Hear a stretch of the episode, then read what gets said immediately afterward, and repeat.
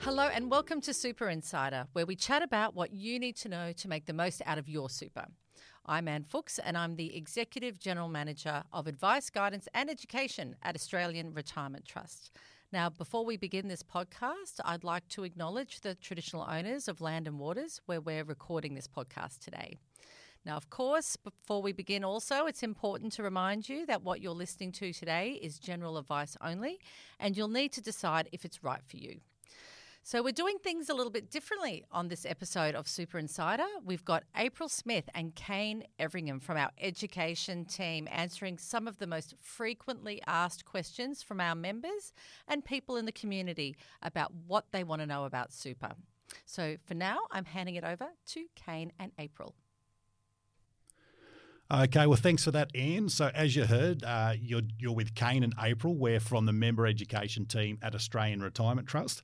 Now, what you may not know, but we're on the road last year alone. We delivered almost 2,000 education events, seminars, webinars uh, to almost 100,000 people. So we get to speak to a lot of people around superannuation. So, what we've done today, a lot of the questions we get, we've pulled those together. We're going to go through those today. Uh, and April, pretty fair to say, if we had a dollar for every time we got asked these questions, we'd be very rich right yeah, now. Yeah, we'd have a few dollars, Kane. Beautiful. I'd be on the Riviera somewhere. Yes. So, look, the first one I'm going to launch into is how does super actually work? So, superannuation was actually uh, introduced by the Australian government as a way of really forcing us to save for our retirement. Think about it like a delayed bank account. So during your working life, you'll have a superannuation account. You might end up with more than one, but your employer will start putting money into your superannuation account. You can also choose to put your own money or your own contributions into super. That money is invested. So, over time, through a combination of your contributions and your investment returns, that retirement nest egg or your superannuation account is growing. And that's what we the government wants us then to use to help fund our retirement. Now, I did just reference it briefly there, April, but a lot of people end up with multiple super accounts. Mm-hmm. You know, mm-hmm. how does that happen? How do I how do, how do I deal with that? Yes, well, Kane, I was actually one of those people that had multiple superannuation accounts. So, how did I actually get multiple superannuation accounts?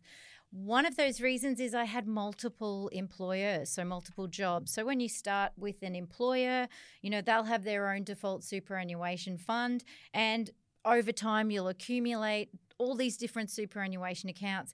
How many superannuation accounts do you think I had, Kane? All right because you're asking me, I reckon it's going to be high. I'll go three. Yeah, well, I actually had five separate superannuation Ooh, accounts. Close. Yes. And you're going to tell me later all the considerations of potentially yes. consolidating. But it might surprise you to learn I actually had uh, one person talk to me or I helped them consolidate 19 superannuation Wowzers. accounts. Now, if you actually think of historically how you um, uh, tried to consolidate that superannuation, it was quite hard but it might surprise our audience to know that it is so simple now. So, all you need to do is you go through to your MyGov account, you link the ATO, you click all your superannuation accounts, and you consolidate it into one. It is that easy. And that gentleman was very happy to know that it was so easy to just consolidate his 19 accounts. Another way you can do it is maybe call your contact, uh, call the superannuation fund and um, get yourself registered for member online. You might be able to consolidate that way as well.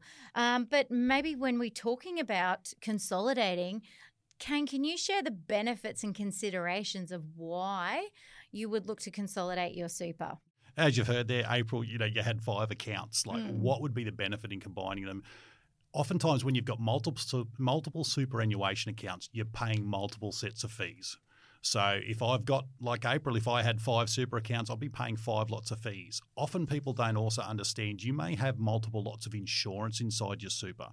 So you might have two or three lots of insurance. You're paying for two or three lots of insurance. That combined with your fees is actually then reducing your retirement money. So very important to have a look at that. Um, and also a more simpler reason why you might consolidate, just less paperwork. Mm. You've got all these statements flying around. You've got communication from your super fund. If you consolidate that down to one, then it's easier when you move jobs or you shift houses. You're only updating uh, with one company. Now, very important if you are looking to combine your, your superannuation funds or you hear the term consolidate, just make sure you look into it because if I did have two or three lots of insurance, and I wanted to consolidate into one account, I'm going to lose those other couple of bits of insurance. And is that okay? have I got the insurance I need in my preferred super account?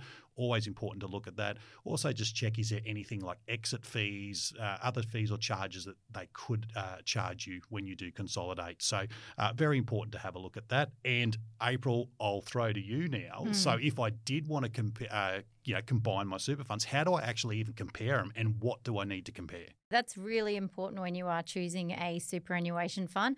Let's firstly go how can you actually compare superannuation funds?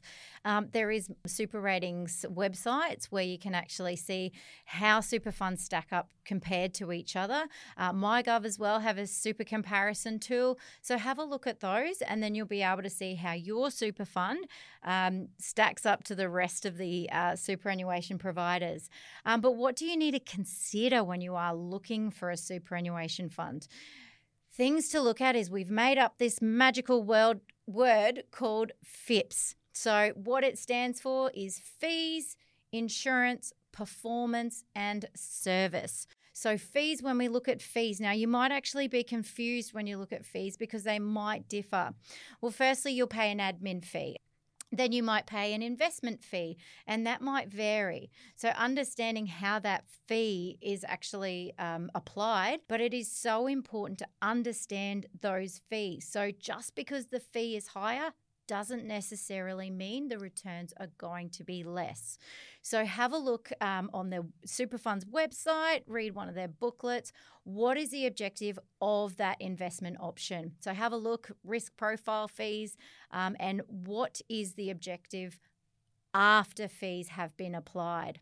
And speaking of um, those uh, that FIPS, our second one is insurance. So insurance now, a lot of people don't actually uh, know that insurances form a part of superannuation.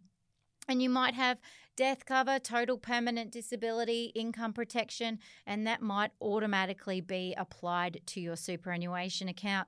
I do remember speaking to a lady who was claiming, when I was working in the contact centre, she was claiming financial hardship for seven years, not realising seven years ago when she was deemed medically unfit to work that she had $500,000 of insurance she could claim. Wow. So as you can imagine, that's going to make a huge difference to her. So, hence why I sent her out a claim form and talked to her about claiming on her superannuation. So, really important to engage with your super so you know what's what's uh, included, and part of those might be your insurances.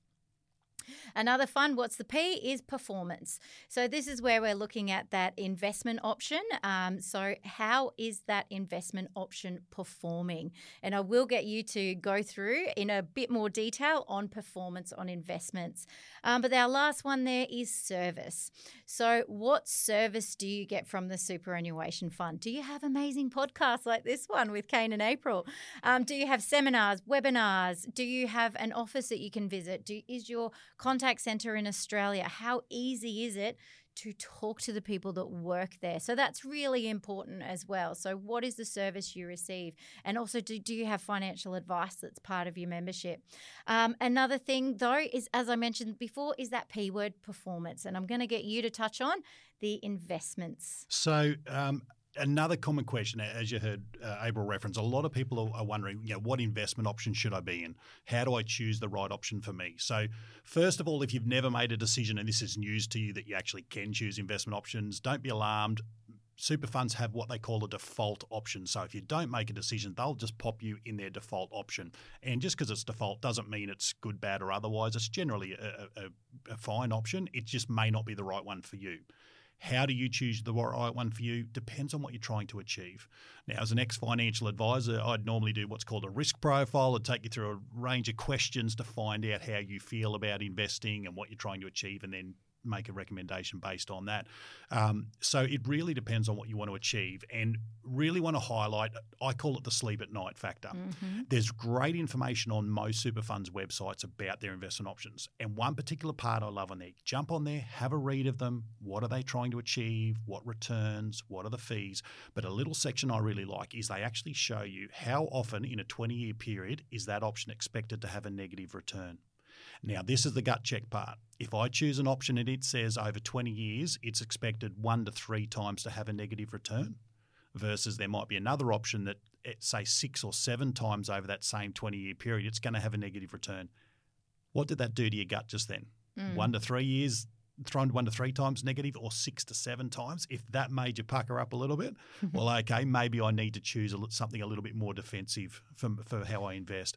Um, so just be aware with that, that, you know, if you're chasing more aggressive options like things like international shares, Australian shares, they can get you higher returns over the long term, but they can also give you the, the big losses as well. So it might be up 20% one year, down 12, up seven, down eight. So they can be a, a much bumpier ride. So you've got to be comfortable with how your money's invested. That's probably the key okay. thing. And that's certainly something, it's the age old adage don't put all your eggs in one basket. Diversification, you can choose multiple options a lot of options even diversify within them, so they choose different assets to invest in. And that's the role a financial advisor can certainly help you with as well. If it all just makes your head hurt, most super funds will have give you access to financial advice or be able to put you in contact with someone in that regard. Um, I'm going to throw to I think this would be probably the most, you know, it, will be in the on the dias. It'll be one, two, or three top asked questions. When can I actually access super, April? Yeah, and it's actually one of the most um, uh, the, one of those common questions that people actually get wrong. So I'm going to go through when you can actually access your super and a misconception that people actually can access their super at age pension age. Now, age pension age is actually about 66 to 67, depending on when you're born. And the amount of m- people that I've actually spoken to um, who access their su- who think that they can access their superannuation at 67 is phenomenal. So, when can you access your super? Well, it's once you've hit your preservation age and you permanently retire. So what am I talking about when I talk about preservation age? So for if you're born after the 30th of June 1964, your preservation age is the age of 60. So preservation age, retired, ceased work after the age of 60, or a magical number with accessing super is 65. So, regardless of your working arrangements, you can access your super in its entirety at the age of 65. But what happens if you're still working after your preservation age, but before the age of 65? Can I access my super? Well, yes, you may be eligible to access a part amount of your superannuation by using a transition to retirement account. Now, we do have a Super Insider podcast on the transition to retirement, episode nine, so check it out if you want more details. Another common question that we also get is what happens to my super if in the event I pass away? So take that away, Kane. All right, thanks for that one. Give me the morbid, morbid question. Um, Look, firstly, I'll start with that because it is a very common concern. What happens to my super when I die? Um, firstly, I just want to highlight that superannuation isn't automatically an estate asset. Now, what I mean by that is a lot of people will come up to us, and if we ask, you know, we're talking to them about their super, they go, "Oh, it's fine. I've, I've, I've got a will." But super doesn't automatically go to your will. It can if you want it to, but it doesn't automatically go there. So most super funds will offer a combination of things. So there could be what's called a binding death benefit nomination. Now, what that, as the name implies, you are telling the fund this is where I want my super to go. And there's certain people you're allowed to nominate, but it tells you that you fill the form out. That will the, the fund is then bound by that. Some funds also offer what's called a non binding death benefit nomination. Now, as the name also implies, the fund isn't bound by that. It's more a hey, this is where I would like my super to go. This is a recommendation to my super fund. Um, just to, to, touch on that binding death benefit nomination, you can nominate what's called your legal personal representative. Now, that is effectively telling the super fund, hey, I want my super to go to my estate. I've factored it into my will. So that's often very important if you want some money, say, to go to charities or nephews, nieces, just some different people or, or organisations that you couldn't normally nominate uh, through a binding death benefit nomination. Now, when you're later in life, you've turned your super into an income stream, you're starting to get some income, you can often do what's called a reversionary pension nomination. Now, I'll use my wife and I as an example. If I had a pension, I could make my wife the reversionary. And what that means is if I pass away, my wife would then have the choice to either keep taking my super as a pension or she could take it as a lump sum. So it just ensures that you've made decisions in advance uh, for heaven forbid when that happens. So your, your family and, and that are looked after. So um, I know that we're coming to a close here, April, mm. but I just I think it's important that we, we kind of finish off with you know, a lot of people, well, how often should I talk to my super fund? How often should I actually look at things on my super fund? So I'd love to hear your thoughts on that one. Now, annually, you'll get your member benefit statement. So when you receive that member benefit statement, don't just open the envelope and put it in the bin. There's probably some important legislation updates. You also want to see what contributions have come into the superannuation. So at least annually. However, maybe your salary's increased. Maybe you've got a new um, baby on the way. Maybe you've got a mortgage. Maybe you're actually at age pension age and you're looking to access age pension and your superannuation. Um, legislation changes. Just check in with us as often as you possibly can. Uh, don't be that person that um, gives us a call 10 minutes before they actually go to retire. Make sure that you are checking in with all of those changes. But as you said, we are wrapping up. So, Kane, what are we going to leave our audience with? Okay. So, you've covered some really good stuff there, April. So, um, definitely cannot stress this enough. No question is too silly.